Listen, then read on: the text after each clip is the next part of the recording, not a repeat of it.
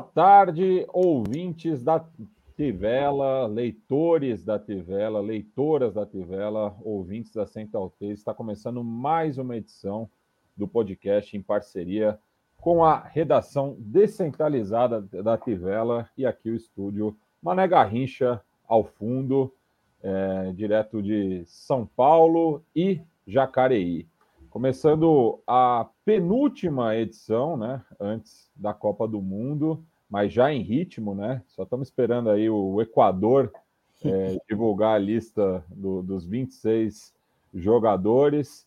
O que, assim, acho que eles estão abusando do tempo, né? É, afinal, estreia daqui menos de uma semana, né? Domingo, dia 20 de novembro, a partir das 16 horas, dando o pontapé inicial contra a seleção da casa. Bruno Bonsante, que comentou, né? Até, é, América Mineiro e Atlético Goianiense nesse final de semana. Como foi a experiência, Bonsa? Foi boa, foi o terceiro ou quarto jogo que eu faço lá para o Brasileirão Play, é, para transmissão internacional, né? Em inglês. Foi um bom jogo, né? Um, jogo, um dos jogos importantes dessa última rodada é, decepção enorme para o América Mineiro, que não conseguiu ganhar do Atlético Goianiense, mesmo com um jogador a mais, mesmo com o Atlético Goianiense rebaixado durante a partida, né? Tinha uma chance mínima do Atlético Goianiense é, escapar, é, mas ela acabou caindo no colo do Fortaleza, que foi uma, uma, uma das grandes histórias desse campeonato brasileiro. O Rabbit Against Dragons, você meteu isso, essa? Isso. É. Rabbits Dragons. É. é legal, né? Tipo, o jogo do Galo são os Roosters. É, Rooster, é. é. Baita nome. Hein?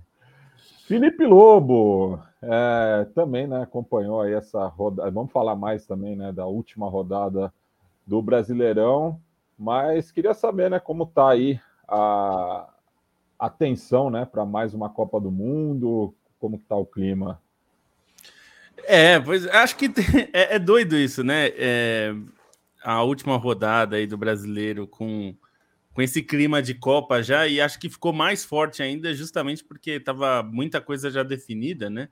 É, até os rebaixados estava praticamente definido, a não ser que o Atlético Goianiense conseguisse um milagre, não parecia provável. Então, foi, acho que todo mundo já estava um pouco de olho no outro domingo, né? Que é quando começa a Copa. A gente já está de olho nessa Copa já faz tempo. A gente tem é, preparado o guia aí da Copa, enfim, tava, por isso que também a gente está é, ansiosamente esperando as listas, né? Que foram saindo ao, ao longo da última semana. E agora aí, nesse momento, estamos gravando às 5h36 da tarde é, de segunda-feira e o Equador ainda não divulgou a lista dos convocados. O México já divulgou hoje, foi também foi uma das últimas. Era a Tunísia que estava faltando, né? Também. É, poucas seleções deixaram para hoje, ainda bem, mas algumas deixaram. É, então acho que foi uma rodada de brasileiro, já que já com muita gente de olho na Copa, inclusive os jogadores convocados daqui, né? que já estavam lá em Turim para treinar, se apresentaram nessa, né, nessa segunda-feira quase todos, né? E o, o, os jogadores que atuam no Brasil já estavam lá desde o fim de semana. O Brasil vai fazer uma preparação em Turim, que está um clima bem ameno, para depois ir para o Catar, que é um clima um pouco mais quente, embora não tão quente quanto as pessoas acham, né? Depois a gente vai falar mais disso quando chegar a hora da Copa. As pessoas acham que vai ter calor de 40 graus e mudar a Copa de momento exatamente para não ter. Né? Então vai ser um quente. calor de 30 graus. É, um calor é. de 30 graus, que é o calor que normalmente se tem em Copas do Mundo, né? Que são feitas no hemisfério norte, quando é verão. Então é razoavelmente normal é, nessa época do ano aí. Mas enfim, a gente vai falar um pouquinho de brasileiro, um pouquinho do que fechou a Europa, né? Uma semana antes também só, né? De preparação. É o menor tempo de preparação para uma Copa. Então, é, se por um lado os jogadores vão chegar um pouco mais inteiros, né, de não ter uma temporada totalmente desgastante na, nas pernas, é, também vão ter pouquíssimo tempo para mudar de chavinha, né, e se apresentar, ir para um outro ambiente, enfim. É, tirando talvez os jogadores da Bundesliga que estão acostumados a dar uma parada maior, né? É, normalmente a parada de inverno na Alemanha é um pouco maior do que nas outras grandes ligas. Então, aliás, é bem maior, né? As outras cada vez tem menos tempo de parada. Inglaterra não para. Assim, Inglaterra não para, né? É. É, eles até inventaram verdade, uma parada para, em é. janeiro, né? Uma mas é uma parada de... bem mais ou menos, né? Porque é uma, é uma semana para metade, vergonha. é uma é. semana para metade da tabela, uma semana para outra metade. É, eles, eles escalonaram uma rodada escalonaram ao longo de duas semanas, né? Para dar um pouquinho de respiro. É, enfim, mas enfim, a Alemanha tem duas. Fizeram um plantão de, de, de fim de ano, né? É. Então, e, vamos, e eu... vamos passar por tudo isso. É, aqui aberto né, com o, o, bom Promiedos, que de vez em quando vaza na transmissão do podcast, peço desculpa sempre por isso. Eu que sou fominha né, por, um, por um jogo, tudo. Hoje só temos milionários contra Depor, Deportivo Pereira pelo quadrangular semifinal da Colômbia, que a Colômbia também não está na Copa do Mundo, então tacou, foda-se, né? É, ainda tem o quadrangular semifinal, final e de volta e Stein está aqui conosco também, com o Fantasminha Camarada ali no fundo, né? Que acho que vai ficar, né? Ninguém vai lembrar que isso é um lenço de cabeça, é um, é um fantasma, parece, mas também aí, né, com a sua memorabilia mundialista é, falando conosco aí, fechando aí, né, o, o guia é, da Tivela para a Copa do Mundo, e você estava responsável pelo Equador, né, Stein? Estou ah, esperando aqui, né? O é. Equador lançar, estava responsável pelo Equador em dois guias, o que é um karma ainda maior, um guia que eu estou fazendo não só para a Trivela, estou ajudando o pessoal da revista Série Z, e ambos com o Equador, ambos nessa espera, né? Vou só repetir a piada que eu fiz em off, que se o Equador demorar mais uma hora ou duas, daqui a pouco o Chile bate lá em Zurique e entrega uma lista de 26 nomes para a FIFA. Vai entrar no TAS, vai, vai tentar fazer alguma coisa assim para tentar roubar essa vaga. Hum. Eu, sobre esse assunto do Campeonato Colombiano, até estava pensando, né? O Campeonato Colombiano tem um, um calendário que é bagunçadíssimo e congestionado, né? Considerando hum. não só as fases de apertura e clausura, Copa da Colômbia, quadrangular semifinal, aí os caras desencanaram e, e vão adentrar no, no período de Copa do Mundo. E, e peço também para os nossos ouvintes para ficarem ligados, ficarem ligados que logo mais nessa semana, muito provavelmente na quarta-feira, a gente vai lançar o guia da Copa com material completíssimo sobre todas as seleções, dessa vez com até alguns detalhes diferentes do que estavam acostumados com os nossos guias, né? O guia da Copa de 2018, para quem lembra, já foi bastante diferente, com uma parte mais histórica. Dessa vez a gente está mais voltado às atualidades mesmo, até por, por questão de, do tempo, né? Como o Lobo bem falou, é uma, uma preparação menor das seleções para a Copa do Mundo. Isso acarreta um tempo também menor para a gente conseguir interesse produzir esse guia, né, para conseguir ter o, essa capacidade de produzir enquanto os jogos não estavam parando, mas vem um material muito legal aí, muito completo, que a gente está preparando com muito carinho para os próximos dias. Aliás, Dessa vez a gente tem uma sessão de geografia, né? Em 2026 é verdade. a gente vai ver se a gente consegue enfiar uma de química ou de biologia. Pro é, Enem, você que está prestando Enem. É, aí, então, a gente, não, e aí eu sempre eu vou repetir aqui, porque a gente já falou entre nós aqui, o Matias não estava, que a gente falou no nosso ainda sobre a Trivela, mas tem gente que sente saudades da revista impressa, né? E fala, ah, e o guia. É, a, a, gente não faz o guia da impressa porque é muito caro, fica muito caro para fazer, não vale a pena, a gente acaba tendo prejuízo. Também tem um problema, nesse caso específico, a gente teria que fazer um guia muito menos completo, porque não daria tempo de rodar na gráfica, né, e tá pronto antes da Copa, se não fosse feito muito antes. Então, teria esse prejuízo. E aproveitem no digital, porque no digital a gente vai ter uma gama de informações super alta, assim, a gente está sendo bem divertido fazer, embora trabalhoso para caramba o guia, tem muita coisa legal, assim, é, então aproveitem mesmo. Na quarta-feira, pegue o seu café, tal, e aproveite com tranquilidade. Você vai ter aí de quarta-feira até domingo para é, aproveitar Sorver. o guia, né? Sorver, tem é. bastante conteúdo. E para você espalhar para todos os seus amigos, né? Na, no episódio de quinta-feira a gente vai falar tudo isso de novo, porque a gente tem que valorizar mesmo, porque dá trabalho. Bem, bem e, e, fica meu abraço aqui pro nosso ouvinte aí. Não, não sei se hoje ele vai pintar no, no chat, mas sempre pinta o Giovanni Lima Montenegro, ah, tá que já tá, ah, já tá, porque em 2018 ele imprimiu o guia inteiro, né? Então eu lembro que ele comentou que fez essa impressão. Não façam isso, respeitem as árvores, porque esse ano vai dar, pelos meus cálculos, pelo menos umas 250. Mas, ó, bom, a gente Mas é muito legal que o Giovanni. Também, né? É, foi muito legal que o Giovanni fez, é. o carinho dele, e ficou o meu abraço por isso também. É, quem sabe a gente consegue aí, depois dar uma empacotada, a gente vai contar, quem sabe a gente conta com uns amigos aí que manjam, a gente empacotar para virar um e-book para você ter no seu Kindle, ou seu, enfim, leitor, ah, seu celular, quem sabe. A gente vai tentar. Antes da Copa não, não dá, mas depois, quem sabe, você, você guardar. Pode ser.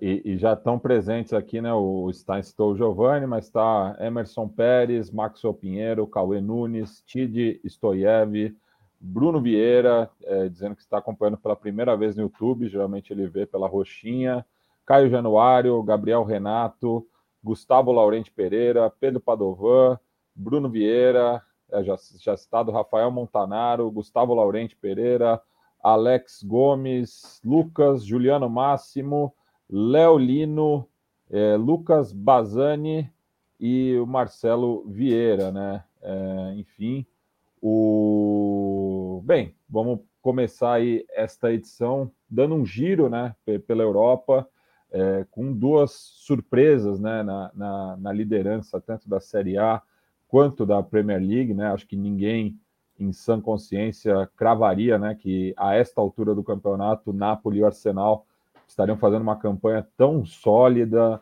é, pensando, né, que são trabalhos aí que ou estão no começo ou em transição, enfim, mas jogando futebol convincente e dando indicações, né, que pode pintar, né, um título novamente ali para os lados do norte de Londres e do sul da Itália. Eu acho que o ponto principal que une esses dois times é, é, um, é isso que você falou, é o futebol que eles estão jogando, né? Porque não é tão raro assim a gente ver surpresas no começo do campeonato que chegam a liderar, chegam a brigar lá em cima e depois caem de rendimento porque não aguentam, né? O, o, o ritmo não caem de, de, de, de, produção e tudo mais, né? o famoso cavalo paraguaio. É, mas o futebol jogado pelo Arsenal e jogado pelo Napoli ele, ele é, legitima esses dois como candidatos ao título. É, do, na Itália, isso está muito claro para mim, que o, que o Napoli vai brigar pelo título. É, a essa altura, é, eu não chegaria a dizer que seria um desastre perder, porque ainda tem 20 e poucas rodadas pela frente. Né? Acontece, a vantagem é ótima para essa ponto da temporada, é, mas não é assim, não é, é impossível de tirar, ainda tem muitos jogos pela frente. Mas pelo futebol que o Napoli está jogando, a menos que. E, e, e, além disso, né, os principais jogadores do Napoli nem para a Copa vão, né? Que é o Kvaratskhelia da Geórgia e o Ozinhen da Nigéria. Então, não tem nem isso pode acontecer, né? O cara voltar machucado, perder seis meses. É, e, e, os italianos também não, né? Ah, é, ainda tem eles, né? também não. É, o Raspadori não vai, o Di Lourenço não vai, nem tudo isso. É, então nem tem, nem tem essa possibilidade. Uhum. É, no lado do Arsenal, eu acho que é, agora eu, eu, demorei um pouco mais para confirmá-lo como candidato ao título, porque eu estava esperando os outros acordarem, né? Assim, eu esperava o Manchester City engrenar, esperava o que o Liverpool ia engrenar. Isso eu já desisti faz umas semanas, mas chegou um momento ali que vocês que, que eu esperava que os times que estavam sempre brigaram pelos títulos nos últimos anos fossem aparecer e iam superar o Arsenal e o Arsenal vai ficar ali segundo, terceiro. Isso não aconteceu ainda. Né? O, o City se despede da Premier League perdendo para o Brentford, que é uma derrota estranha, né? ainda mais com o Haaland. Então, é difícil de você pensar. É, é, é difícil você saber agora como esses dois, como esses times vão voltar, né? Assim, o Liverpool já está muito longe para buscar. É, o City tem tem a possibilidade. Se me perguntasse hoje, ainda diria que dá City. Mas o Arsenal, a cada rodada, está aumentando a distância, está se mostrando forte. Então, uma hora também não dá para ignorar. E o terceiro colocado é o Newcastle, que é, ganha do, do, do, Chelsea num confronto direto, né, num jogo muito difícil, e mostra também que tem força para brigar por esse G4. É, sobre os, os, jogadores do Napoli, os convocados, né? Até tem alguns que são importantes, mas que correm o risco de ficar logo na fase de grupos, né? Pensando no Anguissá, que é de Camarões, deve ficar na lanterna do grupo do Brasil, no próprio Kim, na Coreia do Sul, é, o Zelinski também, não sei se eu apostaria tanto numa campanha tão longa na, da Polônia, mas aí tem Zelinski, Lozano mas brigando pela, pela segunda vaga do grupo, né? Então é, é uma temporada muito atípica por isso, por todo esse impacto, é, e até pensando no próprio ânimo dos jogadores, né? Na, na, assim, no próprio estado de espírito desses caras é, pós-Copa do Mundo. Nesse caso do Napoli, por exemplo, eu não acho que, que vai ter um impacto tão grande. Pode ser um impacto, sei lá, em jogadores de seleções mais importantes, jogadores de seleções que é, seleções de peso que ficarem pelo caminho, mas o Napoli é, tem um pouco, consegue preservar um pouco isso, e, e até interessante para pensar no próprio trabalho do Spalletti, né, que na temporada passada perdeu o fôlego, dessa vez ele vai ter esse tempo para trabalhar com quase todo o elenco, para descansar os caras, para conseguir gerir melhor essa situação, e, e é um Napoli que, é, além de ter esse período de respiro, que obviamente pode quebrar o ritmo, mas também pode preservar essas energias, é o Napoli que mostrou que tem um elenco equilibrado, né? Algo que não necessariamente se imaginaria é, pelas muitas perdas de protagonistas, mas hoje você vê um time que, se tá com todas as peças saudáveis, tem pelo menos três opções para centroavante, opções boas, jogadores que entram e correspondem. É, tem toda, toda essa questão positiva que é até difícil de gerir, mas no caso do Napoli ajuda em, em caso de, de, problema de lesão, né? O próprio Osimhen, quando ficou de fora, tinha o Raspadori para quebrar um galho bom, teve Giovanni Simeone também é, entrando em momentos importantes, ajudando na Champions League. Acho que pode pesar um pouco mais para o Napoli, é um pouco a Champions, né? Assim, ter que conciliar as duas frentes, principalmente numa temporada que, é, numa segunda metade de temporada que também se aglutina um pouco, né? Tem, é, não é que o campeonato italiano terminou o primeiro turno ainda, então vai ter um, um atropelamento um pouco maior de datas, mas o Napoli mostra condições num, numa edição da Série A que continua muito equilibrada, né? Com essas alternâncias dos times do G4, é, Roma e Atalanta, por exemplo, que passaram boa parte do tempo é, do campeonato até agora dentro do G4, já, já caíram, já estão na sexta, na sexta e na sétima posição, mas com possibilidade de buscar. A diferença nessa Série A é mesmo o Napoli, é mesmo essa campanha absurda que o Napoli está fazendo. É uma campanha de 13 vitórias em 15 rodadas, é algo muito grande. E sobre o Arsenal, o Arsenal até vejo, é, além da, da questão do Manchester City, é, a gestão do grupo do Arsenal acaba sendo mais difícil, né? Aí pensando em jogadores de Copa, pensando em jogadores de seleção maior e até por uma rotação mais limitada do Arsenal, né? O Arsenal eu não vejo é, um banco de reservas suprindo à altura o time titular, como acontece no Napoli, assim que existe esse equilíbrio. O Arsenal, se você perde uma ou duas peças ali, já, já tem um problema um pouco maior para conseguir substituir. E dentro dessa campanha que tem o Newcastle realmente como um destaque, fica mais uma menção para aquilo que o Chelsea vai fazer, né? O Chelsea, de certa maneira, ficou um pouco à sombra das crises do Liverpool e do Manchester United nessa temporada, né? Que tiveram resultados mais impactantes, tiveram personagens maiores ali na hora de ganhar as manchetes, mas o Chelsea é um time que me preocupa assim por dificuldades de ter uma identidade, né?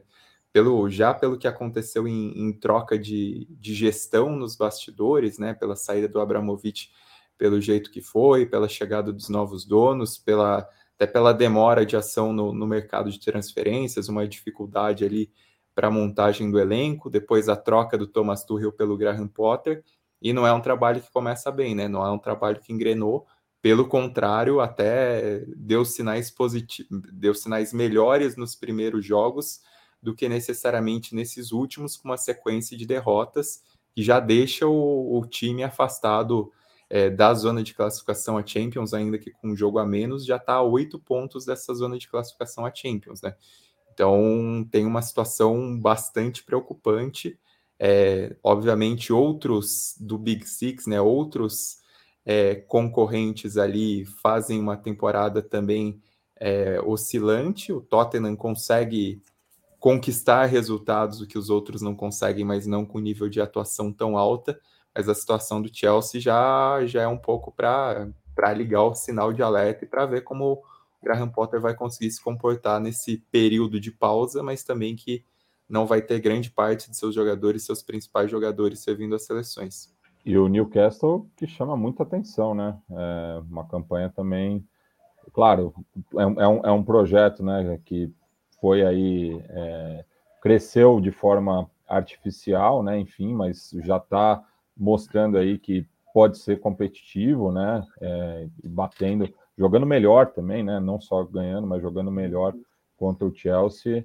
É, ficar de olho aí no, nos Magpies. É, então, cresceu de forma artificial, mas não, não tanto assim, né? Assim, hum. Acho que algumas contratações que foram feitas, principalmente o Bruno Guimarães, talvez o Trippier, é, são jogadores que realmente não teriam é, não é nem por condição financeira, mas talvez não teriam topado para o Newcastle se não houvesse a perspectiva de grandes investimentos daqui para frente. É, mas no geral, aí, não é um time estrelado ainda, né? Não é o Chelsea do, do começo do Abramovich, não é o City do começo do, do nem do, dos tailandeses, talvez. É um time que é bem é, que, que, que, é bem de jogadores experientes de Premier League, com um ou outro destaque de, de, de, de que, veio de fora. E aí acho que é, para elogiar o Newcastle, tem que elogiar principalmente o trabalho do Ed Howe, que é um técnico que teve um ótimo trabalho no Bournemouth, que sempre foi cotado para subir para os grandes, é, mas não, não aconteceu, né? Ele sai do, do Bournemouth, com o Bournemouth quase sendo rebaixado, e aí fica a dúvida: será que ele vai ter outra chance? Qual que vai ser essa chance? E ele está provando que é um técnico de primeira linha mesmo, é, fazendo o, melhor trabalho de um técnico inglês, né? Agora que o Graham Potter está tá tentando descobrir como é que faz para fazer o Chelsea jogar. E, e só bom, nesse ponto, não, só nisso que o Bonsa falou dos jogadores que já estavam, quem vem gastando a bola é o Almiron, que é uma contratação anterior dos à chegada dos sauditas e que, enfim, teve muitas oscilações nesse período do clube e agora resolveu jogar a bola para caramba. E o próprio Callum Wilson, né, outro contratado anterior, até um velho conhecido do Ed Howe, está fazendo um bom papel ofensivo ali e até vai jogar a Copa do Mundo. Então, é, tem isso, né? O, por mais que o Newcastle tenha esse dinheiro e tenha conseguido trazer uns caras, né? Mesmo sim, o Nick Pope, o Nick Pope acho que vale citar também, porque é um, um jogador de seleção que é, tudo bem que teria que sair do, do Burnley depois do rebaixamento, mas muito provavelmente não escolheria o Newcastle mas é um time que assim consegue render sem tantas contratações bombásticas, né? Não é aquilo que se esperava, por exemplo, igual fez o Chelsea quando naquela primeira temporada do Abramovich, a, a última do Ranieri, quando trouxe um pacotão de reforços, né? Que tinha uns jogadores renomados do futebol local, mas já tinha uns, uns astros estrangeiros também. Exato. E, bom, só, só para é, fechar aqui nosso giro inglês, né? Hum. Falar né, aí da entrevista né, do, do Cristiano Ronaldo. Na verdade, foi ah. o Piers Morgan serviu de assessor de imprensa, né? É, bom. Hum. É, assim, é, eu, assim, a escolha do jornalista, né, já diz muita coisa em relação a a entrevista do Cristiano Ronaldo. É, assim, eu pessoalmente achei um péssimo timing, a uma semana da Copa do Mundo é, de Portugal, você jogar essa bomba. É, pode ser que não influencie nada, pode ser que ninguém esteja nem aí na seleção portuguesa, que todo mundo defenda o Cristiano Ronaldo, sirva até para unir, pode ser. Mas eu acho que não era o momento de fazer isso, até porque é, Portugal não vai ser campeão do mundo, né? Então, poderia esperar a campanha terminar é, e aí fazer isso. O que o Cristiano Ronaldo quis fazer foi apertar a campainha e sair correndo. Né? Ele aproveitou que acabou assim, exatamente depois de acabar a, a, primeira parte da temporada, quando ele sai do ambiente do Manchester United, para soltar a bomba. E aí, daqui a 40 dias, do fim da, da, da, da Copa do Mundo, se ele precisar voltar, vai estar tá mais frio o clima. E ele falou que ele tinha que fazer. Eu acho que não vai dar para voltar. Disso é muito difícil, porque não é que ele foi, como por exemplo o Lukaku foi no, na entrevista que ele deu no final do ano passado, é, indicando que ele queria voltar para a Itália, que ele queria, que ele tá com saudade da Itália, mas ainda deixei, e até reclamando de questões táticas, mas ainda deixando um certo espaço ali para você recuar. No fim, ele acabou indo embora também. O Cristiano Ronaldo está sendo absolutamente claro, né? Criticando a estrutura do clube, criticando o Ten Hag, dizendo que o Ten Hag não tem respeito por ele, né? E eu não não, não vejo, pelo menos nada que saiu à imprensa indica que isso seja verdade. Ou a única coisa que o Ten Hag fez foi falar: hoje você não é meu titular. E, gente, isso acontece com todo mundo em certo momento da carreira, por melhor que essa pessoa seja. E o Cristiano Ronaldo, quando entra em campo, não está pedindo passagem, ele não está se impondo como titular do Manchester United. Ele teve sérios problemas para fazer gol contra o Omônia do Chipre, pela Liga Europa. Teve, ele teve jogos muito ruins pela Liga Europa. Ele fez alguns gols, teve algumas boas participações, mas ele não é o melhor jogador da Liga Europa 2022-2023. E deveria ser, ele queria sair para jogar a Champions League. É, essa história toda, no fim, é tipo é um resultado do, do, do, do verão, né, do verão europeu, em que ele pede para sair, que o Manchester United quer que ele saia, mas não conseguiram chegar a um acordo, não conseguiram é, encontrar um clube que pagasse o salário dele. É, ele talvez esperasse que com o tempo poderia recuperar seu espaço do time, talvez ver se o, o trabalho do Ten Hag era excepcional, de repente vir um time que nem o do Arsenal, isso não aconteceu e agora nessa Copa do Mundo ele quer realmente forçar a saída dele. É, ele usou a última carta, né? A opção nuclear, como dizem. Porque como é que você faz para. Pra... Como é que o Manchester United faz agora? Como é que o Ten Hag faz para lidar com, com, com o Cristiano Ronaldo em janeiro? A questão é que os mesmos problemas que impediram ele de sair no verão continuam agora, né? É, ele vai, beleza, ele vai estar seis meses do fim do contrato, pode assinar um pré-contrato, mas o salário ainda é altíssimo. Ainda é, imagino que o Manchester United não vai exigir muita coisa para liberá-lo em janeiro, se for o caso. Mas os, os entraves da outra vez que ele tentou sair, uh, alguns meses atrás, continuam no lugar. É, me incomoda o jeito que, que isso foi feito. É, primeiro, porque é, todo mundo sabe que ele que quis sair do Manchester United, isso era muito claro. Ele tem agentes muito importantes e muito influentes que conseguem dirigir essa história. Então, se não fosse o caso, se ele não quisesse sair do Manchester United, como estava sendo noticiado em junho e julho, ele rapidamente teria vindo, ele teria feito, chamado uma entrevista, é porque ele conseguiria dar uma entrevista exclusiva em qualquer veículo que ele quisesse, qualquer, Inclusive é, e ele, gente, se ele quiser. Inclusive para gente. Ele poderia vir a público na época, se não fosse verdade que ele queria sair, como estava sendo noticiado por várias fontes diferentes, é, ele viria a público e diria: Olha, eu não quero sair, meu plano é ficar no Manchester United. Inclusive, se cobrava que ele fizesse isso, né? Porque é, se ele não queria sair, ele precisava deixar isso claro, porque, evidentemente, isso gera um problema para o técnico que estava chegando naquele momento, o Eric Ten Hag é, se, ele se ele vai contar com o Cristiano Ronaldo, é um time. Se ele não vai contar com o Cristiano Ronaldo, é outro time. E como a gente falou já na temporada passada, é, tem um dado estatístico que é irrecusável, assim, é, é, é, é irrefutável, na verdade, que é ele é o jogador que menos pressiona entre os atacantes. Isso é um dado. Ele é o jogador que menos é, pressiona. de toda a Premier League. De toda a Premier League. passada. Isso. Entre os atacantes tá? Entre os atacantes. É, isso muda a configuração do time. Então, se você tem um jogador como ele, e assim, na temporada passada, isso era um custo que estava sendo pago, porque ele estava entregando gols, mas precisa de todo uma, um sistema de compensações que é difícil de armar. E não se sabia se ele conseguiria fazer isso de novo, né? Se o Manchester United seria capaz de fazer isso. E no fim, o Manchester United não conseguiu dar certo um certo aspecto, mas no fim ficou fora da Champions. Então não é que funcionou perfeitamente. Então já era uma questão. E aí, assim, não só ele não veio a público dizer que queria ficar, como vieram vários episódios que ele agora eu é, classificaria como covardemente está dizendo que ele se ausentou da, da pré-temporada por, por causa da morte do filho dele, que é um fato terrível mesmo. Mas e ele disse que o Manchester United não acreditava nele.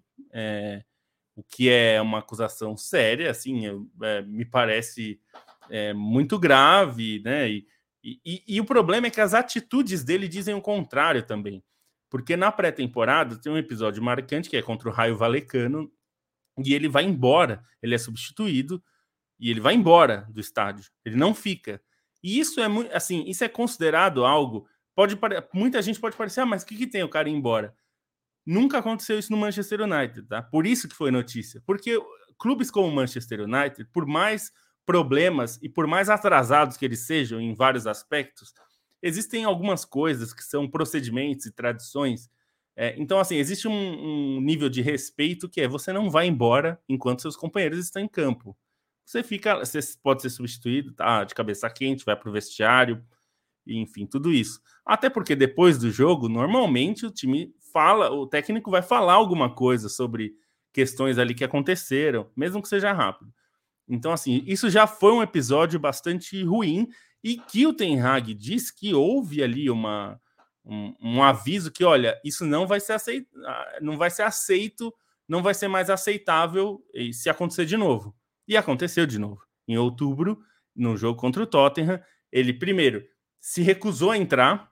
Ele estava no final do jogo, ele entraria poucos minutos, mas ele não quis entrar é, e saiu do estádio, foi embora do estádio, abandonou o time.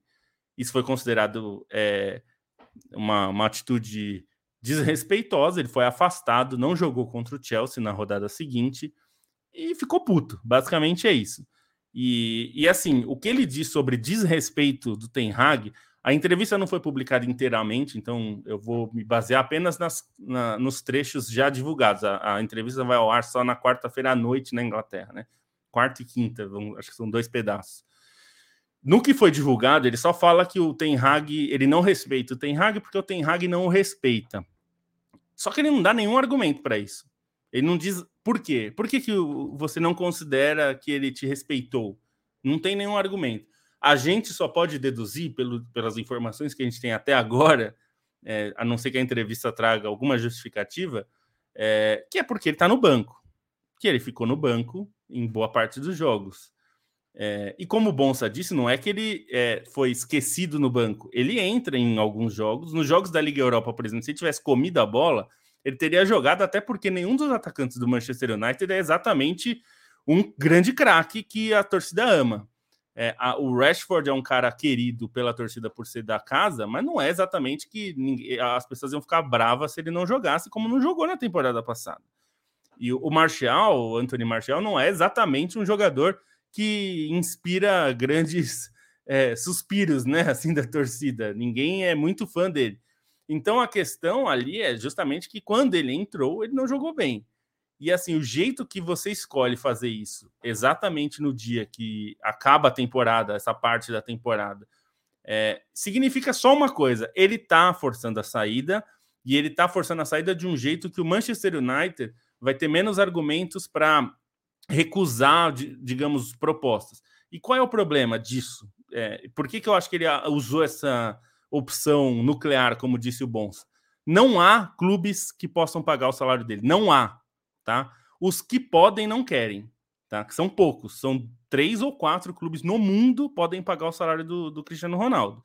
PSG, Bayern de Munique, Manchester City, e não passa muito disso, tá? Hoje em dia. É, nem o Real Madrid hoje paga um salário nesse calibre. Então, é, nenhum desses três quer contratar o Cristiano Ronaldo. Ele teria que abaixar esse salário. O que ele queria fazer no, no verão era que o Manchester United completasse o salário dele atual e ele fosse emprestado a um clube que fosse que estivesse interessado. No caso, por exemplo, o Napoli foi um dos citados na época. É, o Manchester United, obviamente, falou: não, senhor, se eu vou pagar esse, esse montante espetacular de salário, você que corra no treino e jogue, né? Porque eu não vou ficar pagando. É, o salário dele não é exatamente, não, não, é, não é um dado exatamente público, mas é, ele ganha ali algo na casa dos 20 e poucos milhões de libras por temporada, tá? É um, é um valor nesse, nessa, nesse montante. É um valor que não se paga, tá? Vou falar o caso do Lukaku, que deu muito problema na Inter, ele ganhava 6 milhões de euros por temporada. É, e era considerado um salário alto na Itália. Né? 7, 8 milhões de euros na Itália é um salário de jogador de altíssimo nível, do mais alto nível. Então, é esse é o patamar que a gente está falando.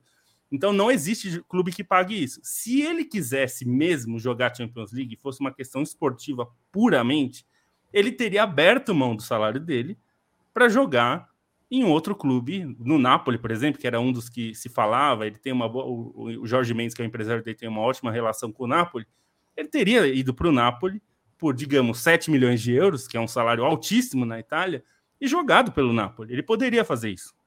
Ele não quis.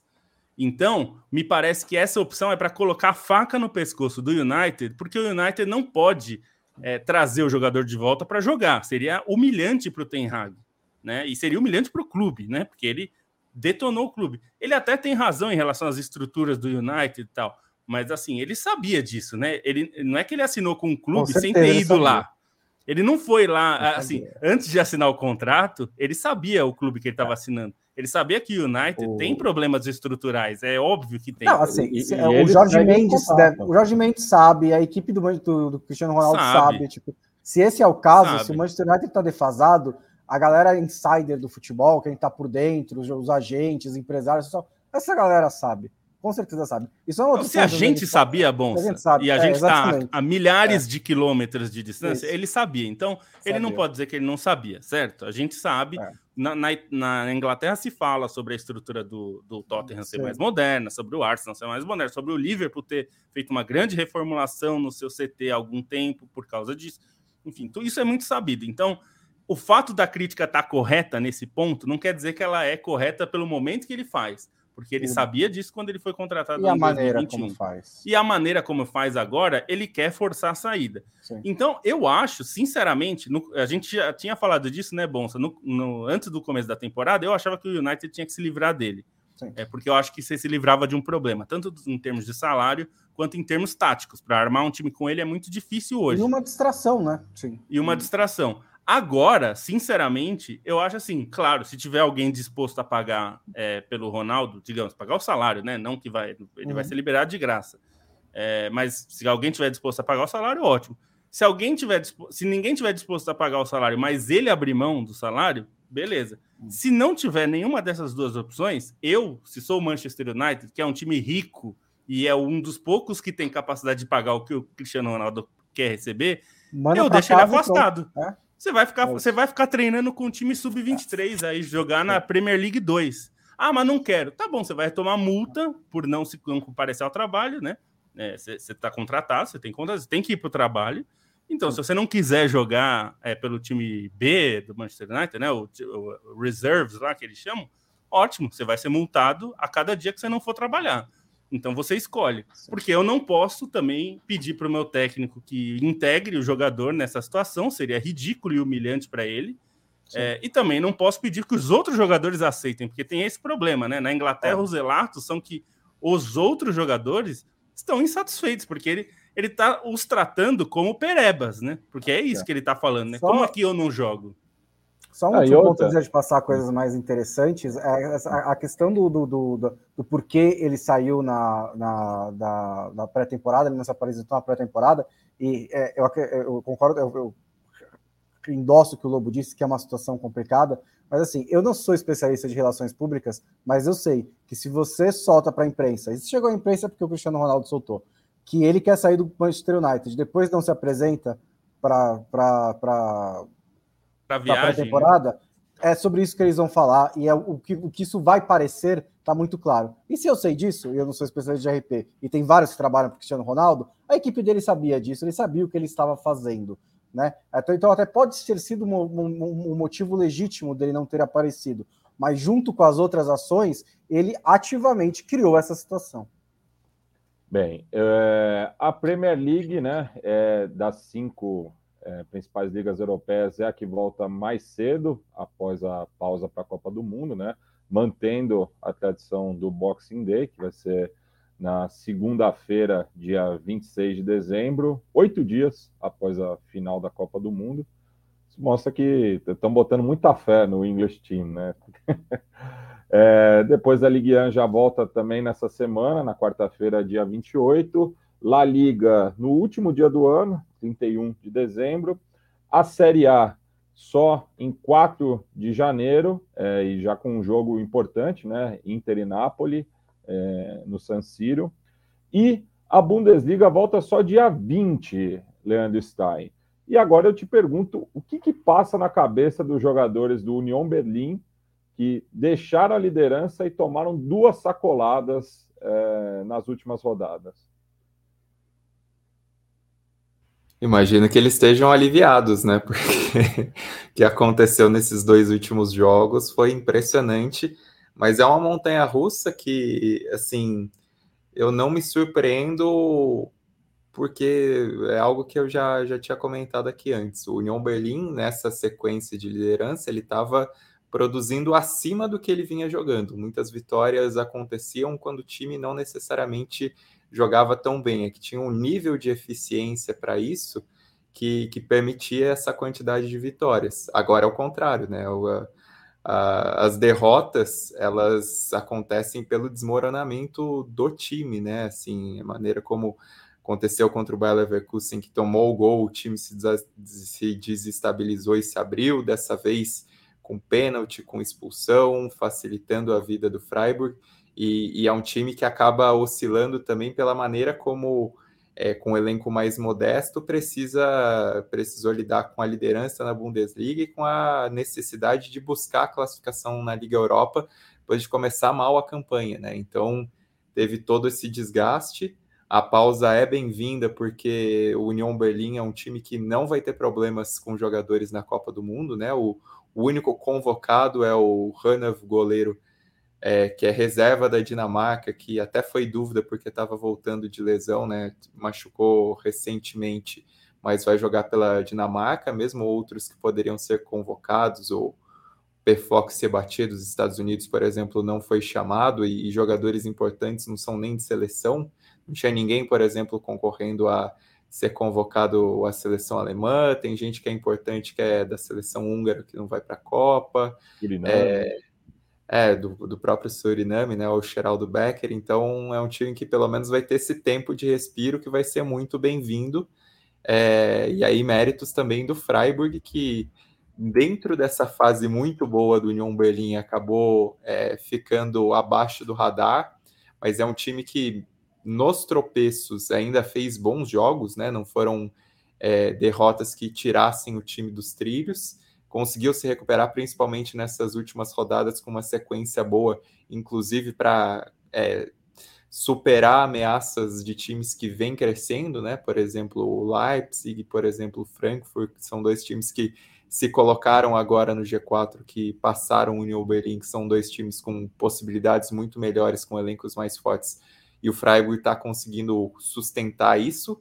Fez uma fase de grupos da Liga Europa relativamente tranquila, num grupo que era até mais pesado do que o que teve o Union Berlim, né? Era um grupo é, do nível muito alto, que tinha Olympiacos, que tinha o Nantes, então conseguir essa classificação para o Freiburg também foi importante é, de um jeito leve, como conseguiu. É um time que acaba cedendo mais jogadores, tem até dois jogadores na própria seleção alemã, né? O, o Ginter e o, e o Gunter, tem jogador em outras seleções, seleção da Coreia, seleção de Gana, enfim, mas é um time que faz um trabalho muito consistente, e aí, se tantas vezes os elogios iam para o Urs Fischer, no Freiburg, o Christian Streich que ele faz no Freiburg é impressionante, um treinador que já vai completar 11 anos no cargo, né, um, um treinador que tem quase três décadas dentro do clube, desde que ele começou a trabalhar nas nas divisões de base. É um treinador espetacular a maneira como ele consegue é, é, aproveitar o potencial de jogadores, consegue potencializar muita gente, é, consegue redescobrir alguns caras. E destaque desse jogo contra o Union Berlin, que é um cara que eu gosto muito, é o, é o Vincenzo Grifo, né?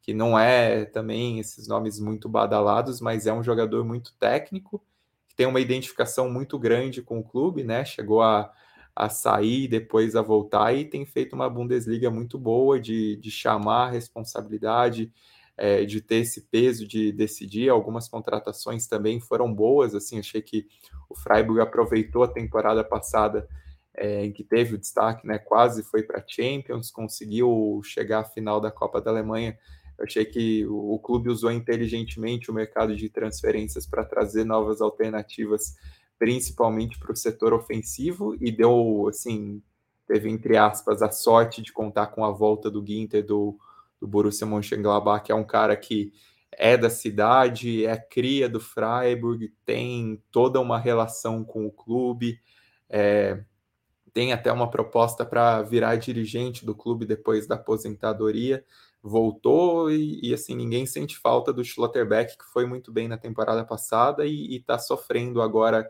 no Borussia Dortmund mesmo que vá para a Copa. E é um projeto além dessa questão do Christian Streich da, da maneira como o clube é, consegue trabalhar bem no campo também tem uma, uma estrutura boa nos bastidores é um clube tradicionalmente menor tradicionalmente nem é um clube é, tão estável na Bundesliga como, como vem sendo nos últimos anos, inaugurou agora um estádio, né? Inaugurou o Estádio Europa Park, que traz o nome do, do parque temático que fica ali nas redondezas da Floresta Negra, e, e vai ganhar comercialmente, vai ganhar mais dinheiro, vai ter mais rendimento com isso. Então é um clube que se sustenta e resultados que não são nada surpreendentes, e essa altura, assim, não apenas pela ultrapassagem na tabela, né, por essa consolidação é, da segunda colocação, deixando o Union Berlim para trás, sim, por possibilidade, por estrutura e até por nomes para resolver os jogos, por estilo de jogo, eu acredito que o Freiburg consiga, tenha mais condições de se sustentar no G4 da Bundesliga com essa ameaça de, de Leipzig e Frankfurt do que o próprio Union Berlim.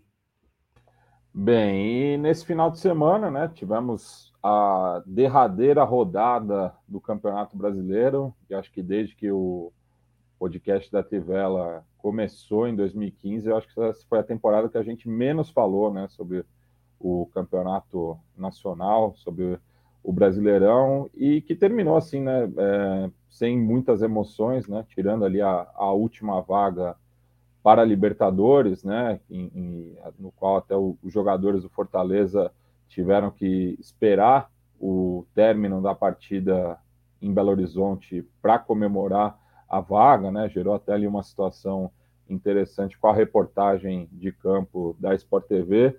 Mas eu queria que o Lobo desse um panorama aí geral é, do Campeonato Brasileiro, é, alguns destaques positivos e negativos, enfim, é, para a gente dar cabo né, no, no futebol nacional. Bom, a gente falou já do campeão Palmeiras, né, que fez uma campanha que, enfim, irretocável, conquistou o título com um pé nas costas, basicamente. Mas eu acho que a grande história desse segundo turno é, sem dúvida, o Fortaleza, né, que fez, contando só o segundo turno, a terceira melhor campanha, né, atrás do Internacional, que foi quem fez a melhor campanha, e do Palmeiras, o campeão. É, e acho que o Fortaleza é um caso é, inédito, acho não, eu tenho certeza, porque eu vi isso. O Fortaleza é o primeiro caso de um time que virou o turno na lanterna do campeonato e que não é rebaixado. E não só ele não foi rebaixado, como ele conquistou uma vaga para Libertadores, o que é muito mais difícil ainda. Ainda que, claro, nós estamos falando de uma Libertadores super inchada, né?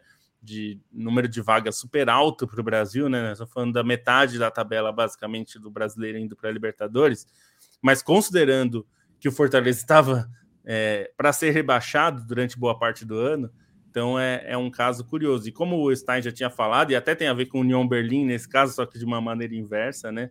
É, o aproveitamento do, do Fortaleza no primeiro turno era muito pior do que o seu é, do que o seu desempenho em campo, né? O time jogava bem muitas vezes e perdia quase todos os jogos. É, e as coisas mudaram também pela chegada de reforços, também porque é, alguns jogadores encaixaram muito bem, caso principalmente do Thiago Galhardo, mas não só ele. O Voivoda foi mantido no cargo, isso também é importante lembrar, um técnico que vira o campeonato, na zona, vira o primeiro turno na, na zona do rebaixamento, muito provavelmente teria sido demitido em boa parte dos times se não todos, é, e ele foi mantido e as coisas é, se acertaram e voltaram aos trilhos.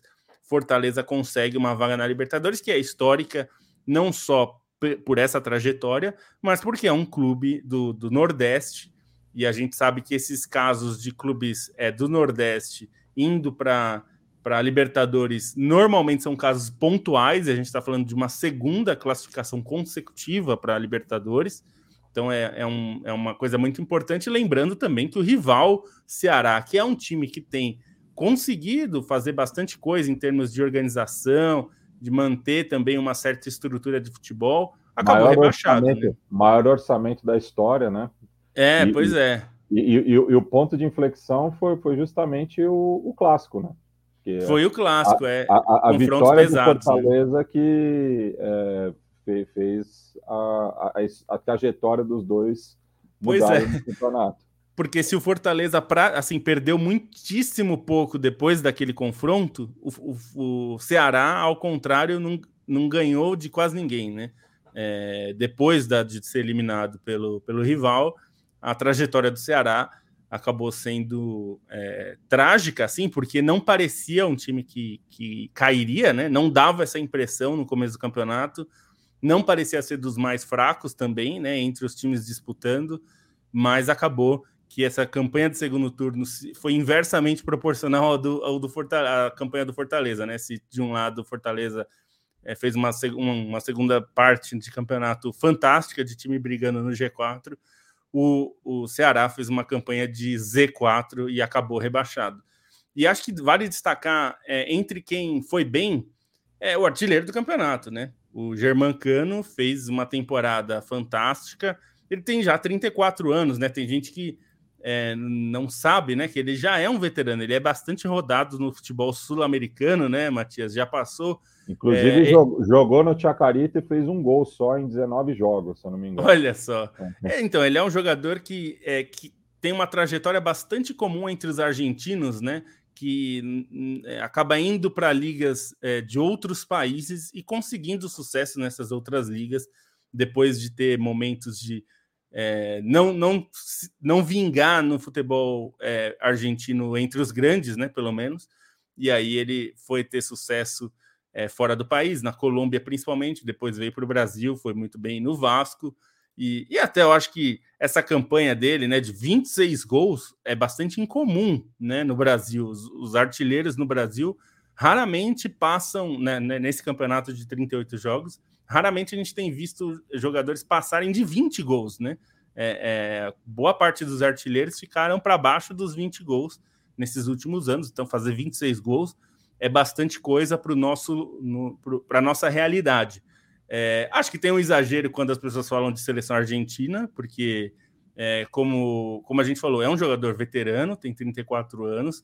Ele é um centroavante que oferece os gols, mas ele não oferece muito mais do que isso em relação a trabalhar jogadas e tudo mais. E se a gente pensar, como a gente já falou no primeiro, no, na primeira parte do programa, o, o Napoli que tem é, muitos centroavantes bons, um deles é o Giovanni Simeone, que não foi para a Copa, né? Não está na lista dos 26. Então, quer dizer, talvez se fosse levar alguém com a característica de um centroavante mais puro, né? Digamos, um 9 empurrador de bola para a rede, talvez fosse o Giovanni Simeone, não o Cano. Então, é só porque às vezes a gente olha muito para o nosso umbigo, né? E não olha para o contexto mais e, amplo. E né? o Gil tem mais agilidade, né? É um jogador que. Sim, não, é mais jovem também, né, é. Matias? Ele tem 27 mais anos. leve também. É. é então é, é um. É, é, eu acho natural que se olhe, a gente olhe com muito mais carinho para os jogadores que atuam aqui, como aconteceu com o Hulk também, né? Sejamos sinceros. O Hulk, quando estava no ápice físico, é, técnico e tudo mais, jogando no Porto e depois no Zenit, ele era muito questionado porque eu entendo, as pessoas não assistem tanto o campeonato português e muito menos o campeonato russo, que quase ninguém assiste, se é que alguém assiste assim com afinco aqui do Brasil. Então, é, é normal que houvesse questionamento, mas assim, ele não estava jogando, é, ele estava jogando num nível melhor do que ele estava no Brasil. E nesse, nesse momento, o Brasil tem muito atacante, né? Muito atacante jovem. Inclusive. Levou nove, inclusive. Né? Levou, né? É, tem muita. E ainda ficou o Roberto Firmino fora, que talvez seja um dos assim, dos que ficaram fora, talvez seja um cara que em outras seleções ele seria o, o dono ah, do e, time, né? E, e, e, pelo que o Galo fez nessa temporada, não merecia aí também. É, se fosse é. pensar no, no ano passado, aí talvez até tenha, né, uma, uma dúvida, mas o Hulk, assim como o Atlético Mineiro esse ano, não aconteceu, né? Acho que o, o Galo é uma grande decepção também pelo Sim. nível de investimento, né? Pelo é, ainda fez contratações ao longo da temporada, né? De peso tudo e não engrenou, né? É, voltou com ex, né? O Cuca não resolveu a. a Havia muita falha. expectativa, né, Matias, é. sobre a volta do Cuca, transformar o Galo novamente vez, num, é. num, potencial candidato a incomodar o Palmeiras. E como a gente falou no programa do Palmeiras, ninguém incomodou o Palmeiras em nenhum momento. A gente ficou, na verdade, com a esperança de ter alguma briga pelo brasileiro. Eu digo não, não porque eu estava torcendo contra o Palmeiras, não é isso, mas assim, a imprensa em geral fica esperando ter alguma briga, porque é ruim sempre para todo mundo quando tem um time que ganha com muita facilidade, porque vai perdendo, o campeonato perde um pouco do interesse das pessoas. Isso é normal, tal, mas não tem nenhum demérito ao Palmeiras. O Palmeiras não tem nada com isso. Os outros é que tem que correr atrás, né? Evidentemente. Então, é, acho que as grandes decepções para mim desse campeonato são o Atlético Mineiro, principalmente, mas o Flamengo, porque o Flamengo também não só não passou perto da disputa pelo título, mas não ficou nem no G4, né? Quer dizer, é um time com maior orçamento aí do Brasil. Fez... Aí é claro, para quem é flamenguista, vai falar, pô, mas é, ganhou a Copa do Brasil e a Libertadores, então o brasileiro que se exploda. É, eu entendo, mas assim, gente, sempre se espera que no brasileiro consiga fazer mais, porque o time do Flamengo tem muitas opções no banco, inclusive, né? Então, eu acho uma decepção em termos de brasileiro. Não, o ano é muito bom e é histórico, mas para o brasileiro ficou devendo. E além desses, o São Paulo, porque o São Paulo, por mais que é, não fosse um time para brigar com o Palmeiras, com o Flamengo e com o Atlético, que eram os, os principais favoritos antes da bola rolar, era certamente um time para ficar entre os seis primeiros, né? Eu nem estou falando para ficar em brigar pelo, pelo segundo lugar, mas era para ficar entre os seis. O Inter, que é um time com um orçamento bem menor do que o do São Paulo, é, fez um trabalho muito melhor, não só do Mano Menezes, que é o técnico, que fez faz talvez um dos seus grandes trabalhos desde a seleção brasileira, né? É, quando ele saiu lá e tal. É, depois teve alguns trabalhos, teve um trabalho bom no Corinthians na sua volta também, que, que foi bom. É, mas esse trabalho do Inter é ótimo, né? O, o Inter é, tem a ver também com um ótimo departamento de futebol que o Inter montou para observação de jogadores. Se a gente pensar, até teve alguém que colocou aqui, eu não sei se eu consigo recuperar agora, mas alguém falou: vocês não acham estranho não ter nenhum jogador do Inter no, ah, na é. seleção é. do campeonato? Sim. É, é, é, até me parece estranho olhando a tabela, é, mas eu acho que o grande mérito do Inter é mais do que o individual, né? É, o trabalho coletivo e o trabalho de observação de jogadores. Que, por exemplo, o alemão, como foi contratado, que é um jogador que é do interior, né? Veio, foi sendo buscado ali numa observação muito próxima, né, para ver o encaixe dele no time. É, o Wanderson, que foi contratado, foi bom também para o Inter, rendeu muito bem. Enfim, acho que a boa parte desse elenco do Inter foi contratado a partir de uma observação muito bem feita sobre o que, que precisava o time. Foi mais o, do que... o Anderson da Silva que fez a pergunta aqui. É, então, então eu, é, eu entendo o questionamento porque re realmente é, é, é, você pensando que o, o, time foi o segundo no brasileiro, mas é que a questão é, eu acho que o, o individual do Inter brilhou, brilhou, menos do que o coletivo, né? Como até o Felipe Barcelos está falando. O Depena, o Pedro Henrique, que são contratações que foram feitas também, o Depena aproveitando uma situação de mercado, quer dizer, a questão da guerra na Ucrânia, buscou um jogador que estava parado, mas tudo isso, assim, o Inter trabalhou bem. É o que o São Paulo não fez, por exemplo, ou que outros clubes não fizeram. O Santos também não conseguiu fazer tão bem. É, então, você tem esse trabalho muito bem feito. Ele, assim, acho que o Inter, o Fluminense, para mim, são os dois grandes times que conseguiram um desempenho é, acima do esperado, acima do que se imaginava no começo. Eu imaginava também. Pode ser que alguém fale, ah, mas eu acreditei desde o começo. Tudo bem, eu não acreditei. É, eu acho que o Botafogo termina o campeonato com uma boa sensação, porque é sempre bom repetir time que vem da segunda divisão, a primeira coisa que tem que pensar é não quero cair. E isso independente do tamanho do clube, tá? o Botafogo é um, é um time grande, importante, mas quando você volta da segunda divisão, você tem que primeiro pensar em não cair. Isso vale para os times que estão subindo agora. Grêmio, Vasco, Bahia, todos esses que estão subindo, é, tem que pensar primeiro em não cair. Porque se achar que já tá, só de subir já está garantido, porque é grande, vai cair de novo. Né? O Campeonato Brasileiro é duro. Então, é, eu acho que esses times mostraram é uma consistência, assim, né? O, o, o, Inter consegue o segundo lugar, que é bem importante para o trabalho do time. E, e aliás, do, do, dos quatro que subiram, só caiu o Havaí, né? O que é uma constante no, na. É verdade. Desde a última década, né? Que o Havaí não, não consegue se manter, né? Que Eles era o caso do América até dois anos também, é. né? O América consegue aí uma manutenção dois anos, né, na Série A, o que é raro. Aliás, nunca tinha acontecido, né, na história do clube. É, o, que mostra como o Campeonato Brasileiro, como ele é muito desigual, né? O futebol brasileiro, né, é muito desigual, mas é, quando a gente olha para a realidade do Brasileirão em si, ele é muito desigual. Então, esses times que sobem, em geral, têm bastante dificuldade. É, principalmente no caso, por exemplo, do Cuiabá, ficar na Série A dois anos seguidos, como conseguiu, é um feito. O Cuiabá é um time é, pequeno em, em tamanho e pequeno de orçamento, principalmente, né? Então é difícil ficar, mesmo que você tenha investimento ali do agro, né, de empresários colocando, não é fácil você manter um time na Série A. Então, acho que esses, é, esses times, para mim, são, são destaques. Eu acho que o Corinthians fez uma boa campanha. O Corinthians tem, ele gasta muito dinheiro, né? Também não é que é um time barato e, e é, consegue fazer. Não é um time como o do Inter, por exemplo, que é um time mais montado com jogadores um pouco mais baratos, mas que funcionou bem. Nós estamos falando de um Corinthians que teve bastante gasto, mas eu acho que entregou também. Assim, eu não, não dava para esperar que brigasse pelo título, mas ficou ali entre os quatro e eu acho que é bastante bom o trabalho é, para ficar entre os quatro, pelo menos. É, talvez se ficasse fora dos seis, não seria tão bom, mas ficou entre os quatro que eu acho que era esperado. E, e aí acho que é, é, é um pouco o retrato do Campeonato Brasileiro, assim, que a gente viu é, nesse final, que como é, o campeonato já estava decidido há muito tempo, o número de vagas excessivo da Libertadores tornou o campeonato ainda vivo, de alguma forma. É, e aí, assim, a única coisa boa que sobrou foi a história mesmo do Fortaleza, porque essa briga por vagas, por seis vagas e tudo mais, é uma coisa muito pequena. E acho que eu vou só destacar para acabar o brasileiro, que foi o último jogo do Filipão, que é, Goste você ou não goste, você que está nos ouvindo, o Filipão é um dos maiores técnicos da história desse país, da história do futebol brasileiro.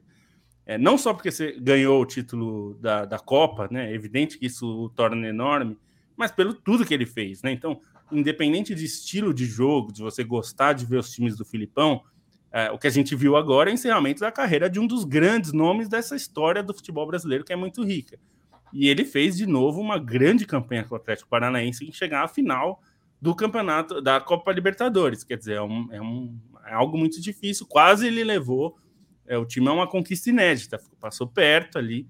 Então, acho que a gente tem que tirar o chapéu para o Filipão pela carreira que ele teve, que foi uma carreira enorme, importante, de muitos títulos, de muitas coisas é, importantes que ele fez mesmo depois do 7 a 1 que muita gente acreditou que era talvez a, a, última parte da carreira dele, né? E ele conseguiu ter uma vida depois disso e fazer trabalhos importantes depois disso. Ele ganhou o Campeonato Brasileiro, né? Se a gente lembrar, em 2018, é ele o técnico do Palmeiras, ainda que o objetivo ali fosse mais a Libertadores do que o brasileiro, no fim ele ganhou o brasileiro e também ganhou com muitos méritos. Então é importante ressaltar o trabalho do Filipão também, porque é uma carreira importante, todo respeito ao Filipão é importante. E Stein, é, tivemos diversos times celebrando é, ao redor da nossa quebrada latino-americana nesse último final de semana, né? Dá um panorama aí, né, de quem pode pintar no caminho dos oito brasileiros que disputarão a Libertadores é, na próxima temporada. A história mais legal de todas é a do Alcas, né? O novo campeão é, equatoriano, um título inédito, um clube tradicional que ajudou a, a, a, fundar, né, entre aspas, o campeonato equatoriano, participou da primeira edição, era o clube com mais participações na elite do campeonato sem nunca ter conquistado o título. É, é, é o clássico rival da, da LDU também. Da né? LDU. É um time que vinha em crescente, né? Já tinha feito o campeonato equatoriano, só para explicar, porque isso vai ter que ser recorrente, os, uhum. os formatos na América do Sul muitas vezes divergem, mas no, no campeonato equatoriano é o campeão do primeiro turno contra o campeão do segundo turno na final. O Barcelona de Venezuela também. Venezuela, Isso. Assim. É, é, esse ano foi diferente na ah, Venezuela, né? É, teve um quadrangular, semifinal, enfim. Mas no campeonato equatoriano, é, o Barcelona ganhou o primeiro turno, mas o Alcas já vinha em crescente, inclusive ganhou do Barcelona ali na reta final do primeiro turno, e aí emendou uma série invicta de 21 partidas, passou o segundo turno invicto, com direito a uma goleada por 5 a 0 sobre o Independente Del Valle, já mostrava a força do time, e aí nessa decisão, como o Alcas tinha vantagem da melhor campanha, pôde jogar a volta em casa. Na ida, o Barcelona perdeu em casa por 1 a 0 até o Barcelona criou mais, mas o Alcas marcou o gol no segundo tempo numa jogada de bola parada. E aí, nessa volta em Quito, no estádio do Alcas, com a torcida toda fazendo pressão, esperando esse título inédito, é, o, o Alcas até foi melhor, criou mais chances, mas teve um pênalti para o Barcelona a 15 minutos do fim. Damian Dias cobrou e o goleiro Galindes acabou fazendo a defesa, garantiu com o, esse empate por 0 a 0 o título inédito do Alcas. O Alcas só tinha chegado no máximo em terceira colocação duas vezes no campeonato é, equatoriano, isso nos anos 60 e 70. E só para destacar perso alguns personagens, menção ao Galindes, que tende a ser o goleiro titular do Equador na Copa do Mundo e vem em grande fase, né? Ele é argentino de nascimento, mas tem uma carreira longa no futebol equatoriano antes na, na Universidade Católica Equatoriana. É, também outro personagem que vale menção é o Vitor Figueroa, 39 anos, é, jogador importante no News Old Boys, né? Até no News Old Boys que foi campeão argentino com Tata Martino e chegou no Alcas em 2019 e foi até o melhor jogador de segundo turno agora do equatoriano. E no banco de reservas o César Farias, treinador histórico da seleção da Venezuela, já foi, pelo, é, já foi campeão pelo Strongest na Bolívia, chegou nessa temporada no Alcas e aí consegue fazer esse trabalho louvável, só mostra a qualidade, né, a enormidade de treinador que ele é, ainda contando com o Sixto Visuete como é, assistente, né, um treinador que também passou pela seleção é, principal do Equador, teve trabalhos melhores nas seleções de base e aceitou, é amigo do César Farias, aceitou esse cargo de assistente. E, e aí o, o Alcas também acho que vale outra menção é fazer Quito campeã novamente, né? Porque nos últimos anos, principalmente com os problemas de Deportivo Quito e ao Nacional, a LDU também passou um tempo longo é, sem título. Existia essa, esse vácuo, né? Tanto que o Independente Del, Del Valle, sendo um clube da região metropolitana, acabou preenchendo um pouco, mas agora de volta um título para a capital, para Quito mesmo.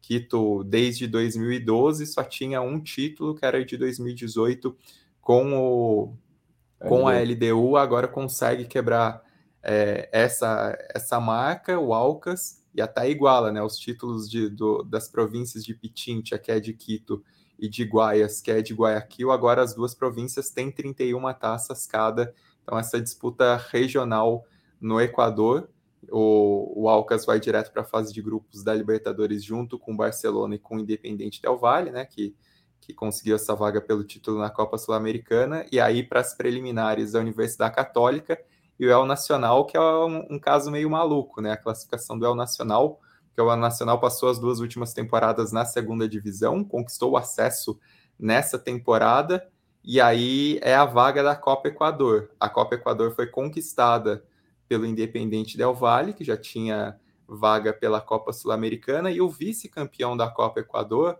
é o 9 de outubro, que foi rebaixado no campeonato equatoriano, e aí no Equador eles têm essa trava. Times da segunda divisão não podem jogar Libertadores, acabaram dando a vaga pro terceiro, e aí caiu no colo do El Nacional, que já volta da segunda divisão e vai jogar Libertadores. Caso parecido aconteceu no Chile com o Magallanes, a gente até citou em outra edição do programa, né, que conquistou esse acesso de volta para a primeira divisão do Campeonato Chileno. É um clube histórico, é um dos clubes mais antigos do Chile, é o clube dominante nas primeiras edições do Campeonato Chileno na década de 30, é o clube cujos dissidentes formaram um tal de Colo-Colo, então existe uma rivalidade particular, é a primeira rivalidade do do Colo-Colo é o Magallanes, mas é um clube que depois, na década de 40, é, perdeu mais relevância, depois começou a se acostumar com os rebaixamentos e a partir de 86 não disputava mais a primeira divisão do Chile e conseguiu acesso nessa temporada. Paralelamente, fez uma grande campanha na Copa do Chile, chegou à final. Na final, acabou enfrentando a União Espanhola, um jogo bastante movimentado, empate por 2 a 2 e o Magallanes levou esse título nos pênaltis. Então, além de voltar à primeira divisão é, pela, primeira vez de, de, é, pela primeira vez desde 86, também consegue a vaga na Libertadores pela primeira vez desde 85. Tinha sido a única participação do Magallanes na Libertadores, e aí os times. Quando ganhou assim, a Liguija, né? Que era um, isso. um torneio paralelo. É, ganhou a Liguilha e assim, no, no Magallanes é um time que não tem títulos de elite como uma Copa Chile desde 1938, que foi a última vez que ganhou o campeonato chileno. Então é um jejum de mais de oito décadas que se quebra. E aí, é, no caso do Magallanes da Copa Chile, tem uma vaga para os preliminares da Libertadores, o Chile tem o Colo-Colo direto na fase de grupos, o Nublense também na fase de grupos e o Curicó Unido nas preliminares. Nublense e Curicó Unido vão estrear na Libertadores, né? E o Magallanes é, tem essa vai ser a segunda participação, a primeira em 37 anos. E agora só destaques um pouquinho mais rápidos, porque não são histórias tão interessantes. No Uruguai teve a final da Copa Uruguai, né? Primeira edição da Copa Uruguai é, entre Defensor e La Luz. La Luz foi a sensação da competição ao eliminar o, Nacional, é, ao eliminar o Penharol. E, e, acabou nessa decisão, o La Luz perdeu por 1 a 0 com um gol contra aos 45 do segundo tempo. História bastante cruel, mas o Defensor, um time histórico que voltou nessa temporada da segunda divisão, né? Tinha conquistado o acesso na temporada passada inaugura essa história da Copa Uruguai, que no caso não dá vaga para as competições continentais. E Mas aí já tinha a vaga da Sul-Americana pelo campeonato local, né? Isso já já tinha conquistado. E aí é. outras duas ligas nacionais que acabaram nesse final de semana, Campeonato Peruano, que teve o bicampeonato do Alianza Lima, vale lembrar que o Alianza Lima se salvou no tapetão e aí ganhou depois de se salvar no tapetão e agora é bicampeão por, peruano. Por culpa do, do clube da sua família, o Carlos Ex Stein. Exatamente, acabou. O Carlos Stein acabou sendo envolvido em todo esse embrólio e não por culpa do Carlos Stein, né? É, Convenhamos sim, sim. que que foi uma, um mandraquismo aí do, do Alianza Lima. O Alianza já estava, por melhor campanha, já estava direto na final, é, pegou o Melgar, que foi uma sensação do campeonato peruano nesse ano, né, principalmente pelo que fez na Copa Sul-Americana. O Melgar ganhou a ida em Arequipa por 1 a 0, mas o Alianza levou a volta por 2 a 0 é, em Lima, o Alianza Lima, que tem entre os seus destaques ninguém menos que Hernan Barcos, autor de 10 gols, titular no ataque, tem também o. Pegou até no gol recentemente, né? Jogou, quebrou um galho no gol, foi bizarríssimo. É. Ele fazendo cera para gastar o tempo. E aí, entre outros nomes, tem o Farfã também, mas o Farfã nessa volta ao, ao Alianza Lima tem sofrido muito com as lesões, né? Tem sido um retorno bastante problemático, até é, ficou só no banco durante a final, não chegou a ajudar diretamente. E o torneio clausura do Campeonato Paraguai terminou com o título do Olímpia, existia até a chance de um empate triplo, né? E o Campeonato Paraguaio é, força jogos extras nesse caso. É, o, mas o Olímpia estava na liderança ali, conseguiu se desgarrar do Nacional, que foi o, o, principal concorrente durante grande parte da campanha.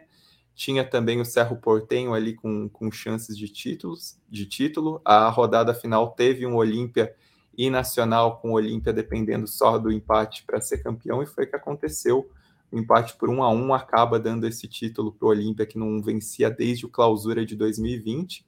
Vale lembrar que o Olímpia teve até um, um, período dominante aí no, no, Campeonato Paraguaio durante os últimos anos, né? Naquela sequência, chegou até um Petra ali com, com grande fase do Rock Santa Cruz.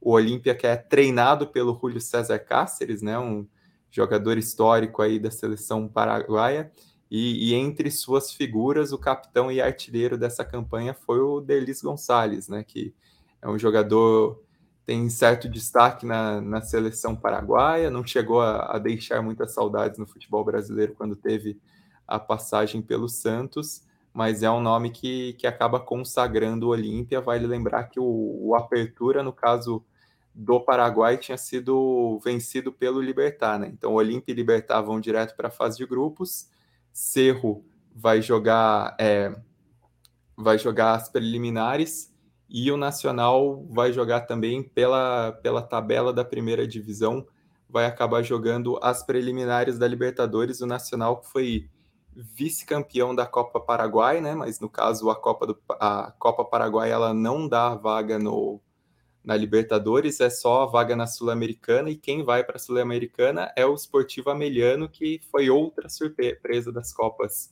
é, nessa temporada, né? E só para fechar também esse comentário, esse blocão sudaca dos peruanos Alianza e Melgar direto na fase de grupos da Libertadores, Sporting Cristal e Sport Huancayo nas preliminares, campeonato peruano também. Todas as vagas é, do campeonato peruano, até porque nessa temporada eles iam fazer a, a Copa Bicentenário, né, que é a, a, Copa peruana, porque o Peru tem uma Copa Peru, mas é outra história, é, é como se fosse um campeonato de acesso. No caso da, mas nesse caso o Peru acabou cancelando essa temporada de Copa, então não aconteceu a competição, todas as vagas restritas da Liga Nacional. E só uma atualização: o campeonato boliviano foi dado por encerrado, faltando seis ou cinco rodadas, se eu, se eu não me engano, por é, serem realizadas, o clausura, no caso, né? O Bolívar, que foi o campeão do Apertura, vai direto para a fase de grupos, e o Strongest, se eu não me engano, acompanha ele junto com.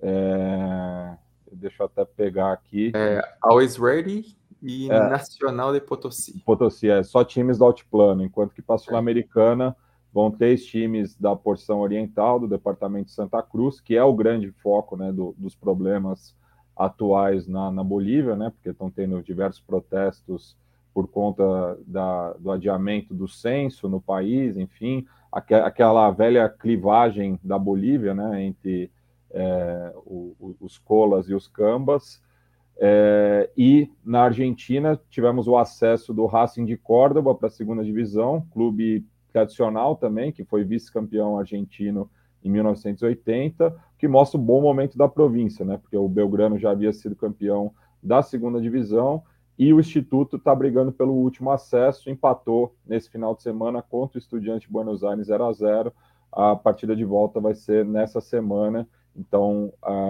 a glória do futebol cordobês pode voltar à primeira divisão depois de quase duas décadas. E o Belgrano ainda ganhou a segunda divisão feminina com uma campanha avassaladora, Sim. né? Ainda teve é. mais essa. E o Tadjeres que hum, fez uma temporada é. relativamente boa, mas boa, acabou mas perdendo a. Ficou de mão vazias, né? É, perdeu para o patronato a final da Copa Argentina. E chegou nas quartas da Libertadores, mas ficou sem vaga continental, porque o desempenho na temporada regular foi muito ruim.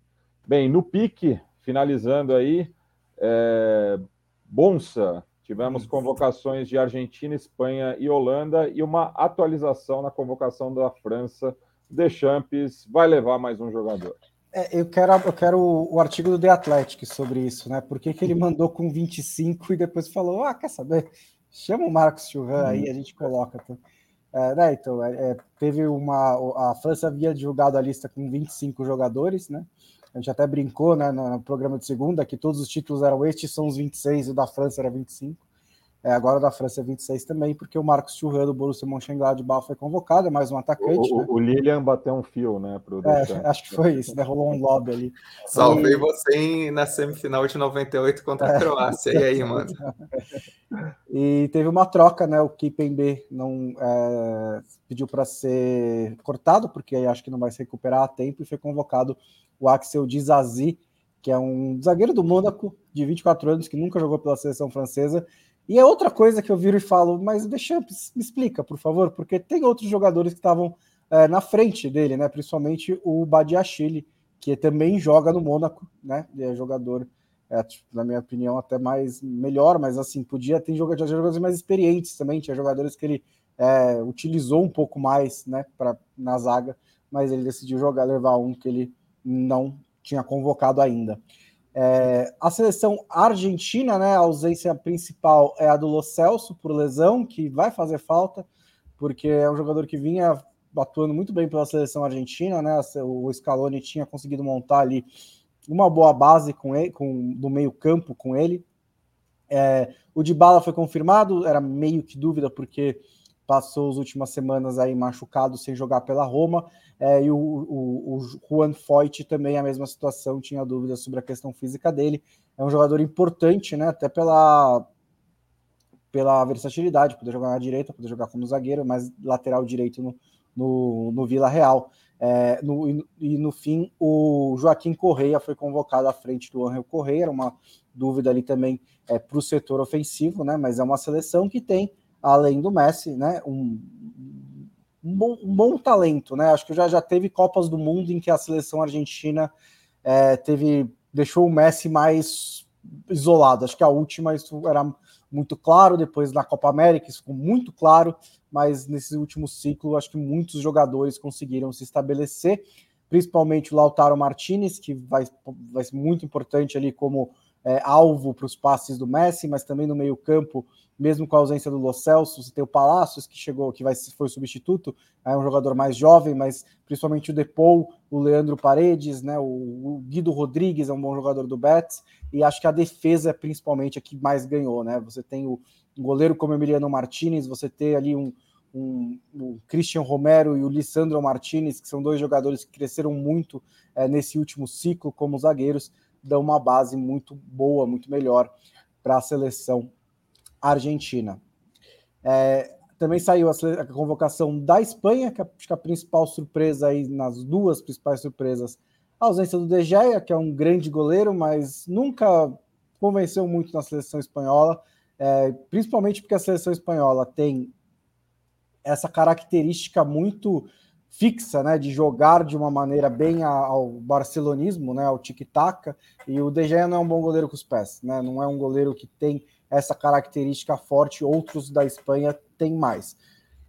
Na Espanha, mesmo defendendo chutes, teve momentos complicados do De Gea, do De Gea. e o Luiz Henrique está muito indo pro, pro, pro muro ou, ou pódio, né, como diziam na, na Fórmula 1, né? Porque ele tá usando, ele vai levar os caras dele. Tanto que ele não levou o Thiago também, que ele nunca foi super fã, embora ele sim seja um cara muito de característica da seleção espanhola. Outra ausência sentida foi do Inigo Martinez, mas porque participou né, de boa parte desse ciclo. Mas assim, é uma seleção bem jovem da seleção da, da, da, da Espanha, principalmente se for olhar para o meio-campo para frente, né? Ali com Pedri, com Xavi, é, com Gavi, desculpa, é, tem o Marcos Lorente, que tem um pouco mais de chegada na frente, e falta principalmente um goleador, né? O Morata é o principal. O Ferran Torres está numa temporada assim pelo Barcelona que é bem ruinzinha. É, e a novidade também, né, desse último tempo, desses últimos é o Nico Williams, né, o irmão do, do Iñaki Williams. O Iñaki Williams defende a, a Gana e o Nico Williams defende a Espanha. Ele foi convocado. E para fechar rapidinho, a Holanda, né? Assim, também sem enormes surpresas, mas a, o Gravenberch do meio-campista do Bayern de Munique, 19 anos, né? Contratado do Ajax, foi, não foi convocado. É, entrou o Kenneth Taylor, que inclusive pegou a posição do Gravenberch no Ajax. E uma surpresinha também foi o Xavi Simons, que é um bom jogador, um jogador de, de muito renome nas categorias de base, que está fazendo um bom, fez um bom começo de temporada pelo PSV. Até ele é meio campista, mas até jogando muitas vezes como atacante mesmo, né, fazendo muitos gols. É um jogador importante dessa, dessa seleção holandesa e a ausência do Sven Botman, a gente falou do Newcastle no começo do programa, né? O Sven Botman é um jogador importante do Newcastle, foi badalado no mercado de transferências, disputado pelo Milan, mas acabou perdendo, não, não sendo convocado para a Copa do Mundo, numa zaga que tem aí o Ake, que é bom, bom zagueiro, tem o Van Dijk, claro, mas tem também o Delite, tem outros jogadores é, importantes que podem jogar na defesa. E só sobre a Holanda, né? Só uma menção também a convocação meio maluca dos goleiros, né? Que ele deixou de fora o Silas sem o Flecken, que eram dois bons candidatos. Teve ainda o rolo com o Tim Cru, e aí vai o Pasvir, vai o, o Billow, e tem o Andres Noppert, que foi uma surpresa gigantesca, e aí sobre ele e sobre os outros convocados da seleção holandesa, eu faço convite para vocês procurarem o, o Espreme a Laranja, né? O site do ex-eterno trivelista Felipe Santos Souza sobre o futebol holandês, que ele publicou um material sensacional com o perfil de todos os jogadores convocados e assim com uma ficha ampla, assim, com histórico, uma biografia dos caras mesmo. E não consegui ler, ler todas, né? Mas a do, do Noppert me, me chamou a atenção por ser um cara é, novo na convocação. E aí ele conta a história até que o, ele tava, o pai do, dele chegou a sugerir durante a pandemia para o filho procurar outra coisa, outra carreira, porque a carreira não decolava, e aí do nada decolou ele indo para o Go Ahead Eagles, atualmente no Herenveen tá jogando muito e vai para uma Copa do Mundo. E aí tem até ele bota a situação, a citação do pai é, do goleiro falando, né? Nossa, dois anos atrás eu falei para ele encerrar a carreira e agora ele vai estar tá numa Copa do Mundo. É, e fica também a sugestão para vocês procurarem o Espremer Laranja também no Twitter, que tem outra coisa muito interessante, que é o guia de pronúncias. Eu não sei nem se eu pronunciei certo, mas lá o Felipe ensina vocês com guia de pronúncias também. É algo bastante legal para vocês conferirem. E assim, material sobre futebol holandês é sempre o referência que, que o Felipe publica e vai ajudar a gente também no Guia da Trivela. Né? É isso que é ressaltar, ele vai é, assinar é, a seleção holandesa no nosso guia. Não né? só assinar, gente... como fazer também, né? Foi ele já, já tá é, Exatamente. Já está feito, está é. muito bom o material. E, o, e o Pazir que é, que é, só, ah. só para não perder o gancho, porque o Pazir que é tipo, acredite nos seus sonhos, né? Porque aos 39 anos, ele 38 ele vira titular do Ajax, depois de passar a carreira inteira, né? Mais em, em clubes ali segundo escalão da Holanda, e agora vai para a Copa do Mundo e continua titular do Ajax. Bem, e só para arrematar, Felipe Lobo, lembrando, né? Quem quiser acompanhar a Tivela durante a Copa do Mundo, né? O pessoal que está aqui ao vivo ou que assina o feed, enfim, é todos os dias a partir das a, a partir das sete e meia, né? A partir das sete e meia. A gente, é, a gente não falou exatamente, mas sete e meia por é. causa da, da para a gente dar um tempinho por causa da, da eventual prorrogações aí que podem acontecer, eventuais prorrogações. A partir de domingo, dia 20, que é o dia da abertura da Copa, com Catar e a seleção do Equador, que ninguém sabe quem é, porque passou aí uma hora e 27 do nosso programa e o Equador é, até, é, eu achei que há dois minutos atrás não tinha mandado. Eu até fui não, ver Vocês têm que aprender a procrastinar. Se, se você pode fazer no último minuto, não tem por que fazer antes. É, então, assim. Essa, essa, é a minha lição você, de vida. Provavelmente, na hora que você estiver ouvindo, é, boa parte dos nossos ouvintes né, ouve já na, na, versão podcast, então você já deve ter. Procure lá no site da Trivela, que certamente estará, estará lá. É, mas. É, a partir do domingo, dia 20, a gente vai passar a falar todos os dias, é o podcast diário. Muita gente nos pediu, implorou, mandou cartinhas, pegou, achou, encontrava o Leandro e a mim na rua e pedia. O Matias era encontrado na rua, pedia, pediam pra gente no Twitter. É porque eu não saio na rua, então ninguém me encontra na rua, mas enfim, mandaram no Twitter. E aí é isso aí, a gente vai fazer. Então esperamos e contamos muito com a audiência de todos vocês. Espalhem para os amigos, para todo mundo que quer acompanhar a Copa. Vocês conhecem a nossa cobertura, a gente não vai ficar fazendo é, gracinha sobre, sei lá, cabelo de jogador, a gente vai falar sobre as coisas que interessam. É, então, espalhe a palavra, que é importante para a gente, né, Matias?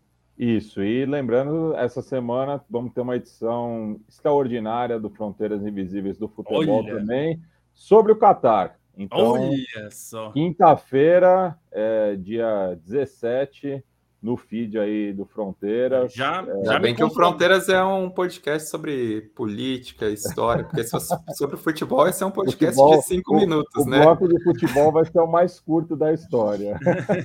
já, já nos comprometemos aqui a colocar é. no site da Trivela também para você, para lembrar os, os ouvintes a acompanhar o Fronteiras, que é é o melhor podcast de história que fala de futebol no Brasil. Pois é.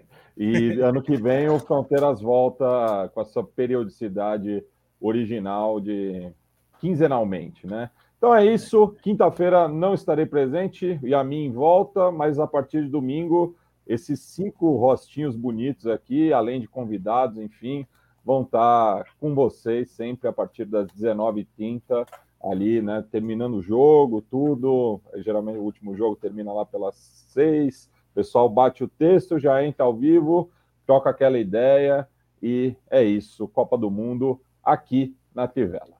Tchau!